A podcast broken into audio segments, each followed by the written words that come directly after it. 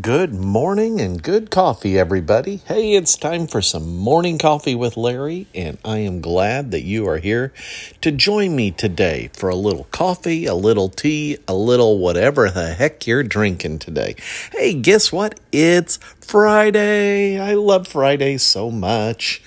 And it is Friday, the 28th of February. You would think it should be the last day of the month, but nope, this is a leap year, so all you people who were born on the 29th, you finally get to have a birthday tomorrow. Isn't that exciting? So, if you're uh, if you're four years old, or, or if you've had four birthdays, or you know, you're getting ready to be 16 or whatever, you know, you know what I mean. I always feel sorry, but I also uh, kind of envy because that's such a, a unique way of having birthdays. But that's tomorrow, Saturday, and today is Friday, and it looks like it's going to be a pretty decent weekend. So that's a pretty good thing. Uh, also, um, on Sunday, that'll be the 1st of March. So if you were like me as a little kid, there was a big focus on March coming in. Does it come in like a lamb and go out like a lion, or does it come in like a lion and go out like a lamb? I really don't know where that little bit of trivia comes from, or not, not necessarily trivia, but that little, uh, um, you know, superstition or wives' tale or however you want to term it. I need to look that up sometime because that's that's just kind of an interesting uh, little thing. But it looks like from uh, the way the weather is right now, uh, the first Sunday is supposed to be a pretty decent day.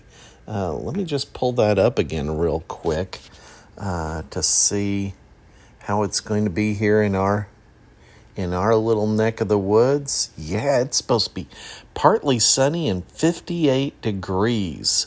And that's good. Let's hold off the rain until Monday. We're supposed to have rain here Monday, Tuesday, and Wednesday. So, and then we're going to have some more sun again. Maybe spring is here. That'd be great. That would be great.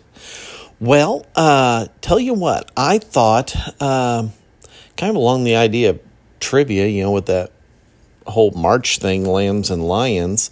Um, I was thinking last night, looking around on my laptop, and I thought, you know what? Let's try something a little bit different.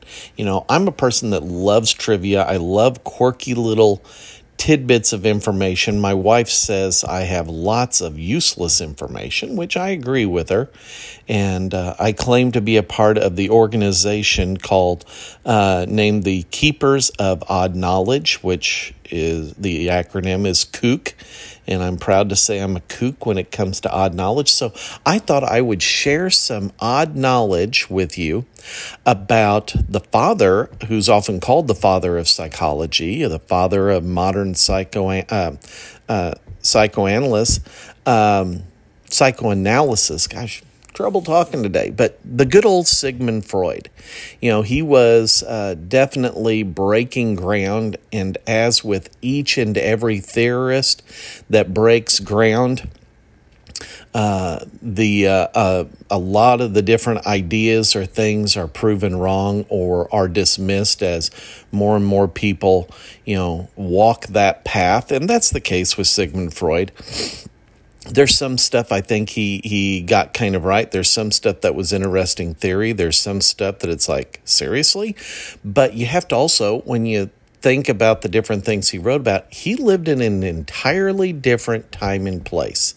He did a lot of his work in the late 1800s in Vienna, Austria, and that was a different world that was a very different world than what we had. But here's some interesting facts about uh, Sigmund Freud, and I, I found this uh, this article from at history.com, and it's by Christopher Klein. And I'll try to get a, a link to this if I can. It was originally posted in 2014 and it was updated in 2018. But it's just kind of an interesting little thing. So we've got 10, fa- 10 things you may not know about Sigmund Freud. So, number one, uh, Freud's death may have been a physician assisted suicide. I had never heard this one. By the summer of 1939, Freud was frail and suffering intense pain from terminal, inoperable mouth cancer. On September 21st, 1939, Freud grasped the hand of his friend and doctor, Max Schur, and reminded him of his earlier pledge not to, quote, torment me unnecessarily, unquote. He added, quote, now it is nothing but torture and makes no sense, unquote. After receiving the permission of Freud's daughter Anna, Schur injected the first of three heavy morphine doses. Freud slipped into a coma and never awoke. So that's kind of an interesting thing. I knew he had mouth cancer. I knew that he was, uh, you know, there there was a consequence to all the cigars that he smoked, and uh, uh, but yeah, that's that's kind of interesting there. Number two, and this ties in with it, his chain smoking led to more than 30 cancer surgeries. Freud became addicted to tobacco after lighting up his first cigarette in his 20s. His daily constitutionals always included stopovers at a local tobacco store and after graduating to cigars, he often smoked more than 20 of them a day. Holy cow. On occasion, I will have a cigar around a campfire, usually once or twice a year. Mm. But holy cow. I mean, these probably were not small little Swisher sweets. Well, let's see. There's a picture of him here. No, he doesn't have his famous cigar in his hand. But 20? Okay, in spite of the warnings from doctors about his chain smoking, Freud believed the habit enhanced his productivity and creativity. After the discovery of a cancerous tumor inside Freud's mouth in 1923, doctors removed a large part of his jaw. Although he underwent 33 additional surgeries over the next 16 years, he had and had a large prosthesis inserted to separate his sinus and jaw. Freud never quit smoking. Wow. That's a hardcore smoker there. Let's see. Number three. Yeah, this one I, I knew about. Uh, Freud once thought cocaine was a miracle drug. And I've met several people who kind of thought it was too. Um, in the 1880s, Freud grew interested in a little known legal drug being used by a German military doctor to rejuvenate exhausted troops cocaine. Freud experimented with the drug and found his digestion and spirits improved after drinking water laced with dissolved cocaine. He distributed doses to his friends and a future wife and touted the drug's therapeutic benefits in an 1884 paper titled On Coca, which he called, quote, a song of praise to this magical substance, unquote. However, when Freud gave cocaine to close friend Ernest von Fleischl-Marxow to wean him off of his morphine addiction and relieve chronic pain, his friend, friend instead developed a cocaine addiction.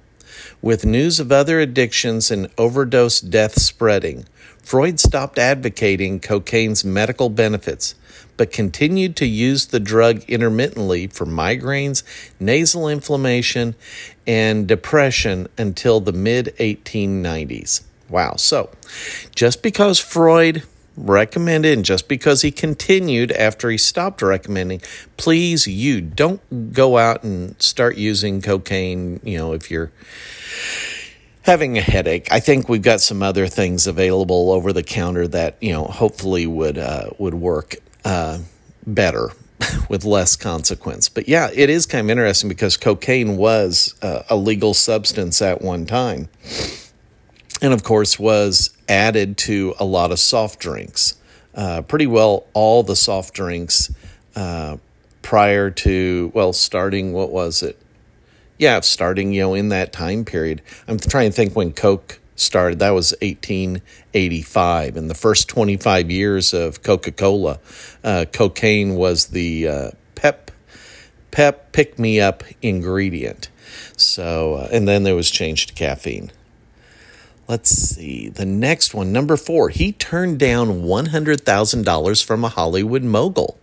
By 1925, Freud's fame had spread so widely that movie producer Samuel Goldwyn, that, you know, MGM Studios, offered the Viennese psychoanalyst, whom he called, quote, the greatest love specialist of the world, unquote. that just cracked me up. Uh, offered him $100,000 to write or consult on a film script about the great love stories of history. In spite of the eye popping offer, Freud turned it down, as he did a $25,000 offer the year before from the publisher of the Chicago Tribune to psychoanalyze the famed criminals Leopold and Loeb as they waited their sensational murder trial. Gosh, you know, stop and think about $100,000 back in 1925. That'd be a lot of money. Gee whiz. Uh, number five, the inter- his book, The Interpretation of Dreams, was initially a commercial failure. Yeah, this is probably his most famous book. I mean, there, you know, if, if, a person's really into Freud, they may have their favorites and stuff. But this is this is the one that probably most people would recognize.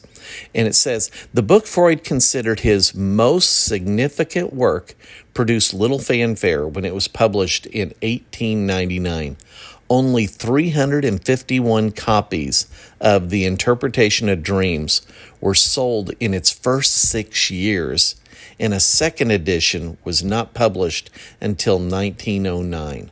Holy cow! That's something. Gee, my book from 20 years ago did better than that. So, uh, as far as at least in the first six years. So, that's interesting. Number six, his famous couch was a gift from a grateful patient. Freud employed hypnotism when he opened his medical practice in Vienna in 1886. Yeah, there's kind of an interesting backstory there because he he uh, was actually studying to be a physiologist, and he had heard about a unique technique over in Paris called hypnosis. So he went to Paris, studied the technique, brought it back, and started discovering that a lot of the problems that people had that they thought were physio- physiological were not because under hypnosis they could do things that they couldn't do and uh, otherwise and that's when he started diving into the mind and uh, so it says here uh, let's see uh, opened his medical practice in vienna in 1886 and he found it easier to put patients into trances if they were laying down.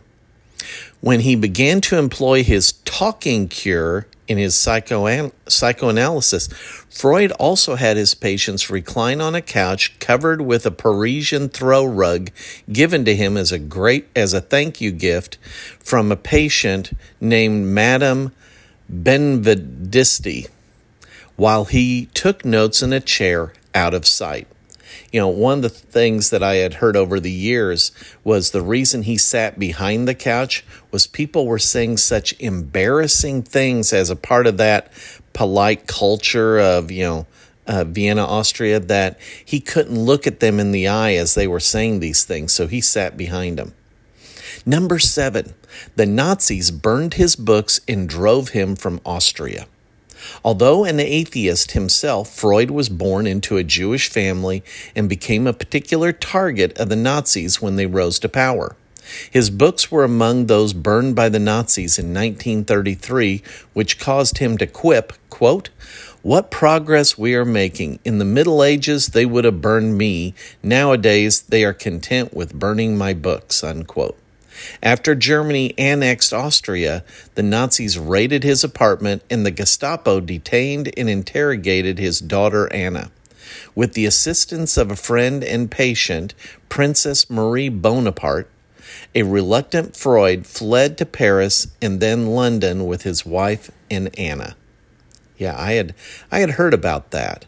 Uh, you know, and that she uh, she paid a ransom, I believe, to get him out. Part of the old um, uh, royalty of before in a previous age. Number eight, four of his sisters died in Nazi concentration camps. Bonaparte attempted but failed to also obtain exit visas for four of Freud's sisters. The psychoanalyst died just weeks after the launch of World War II. The four sisters left behind in Vienna were eventually sent to Nazi concentration camps where they died. Number nine, Freud studied the sex lives of eels. I had not heard this.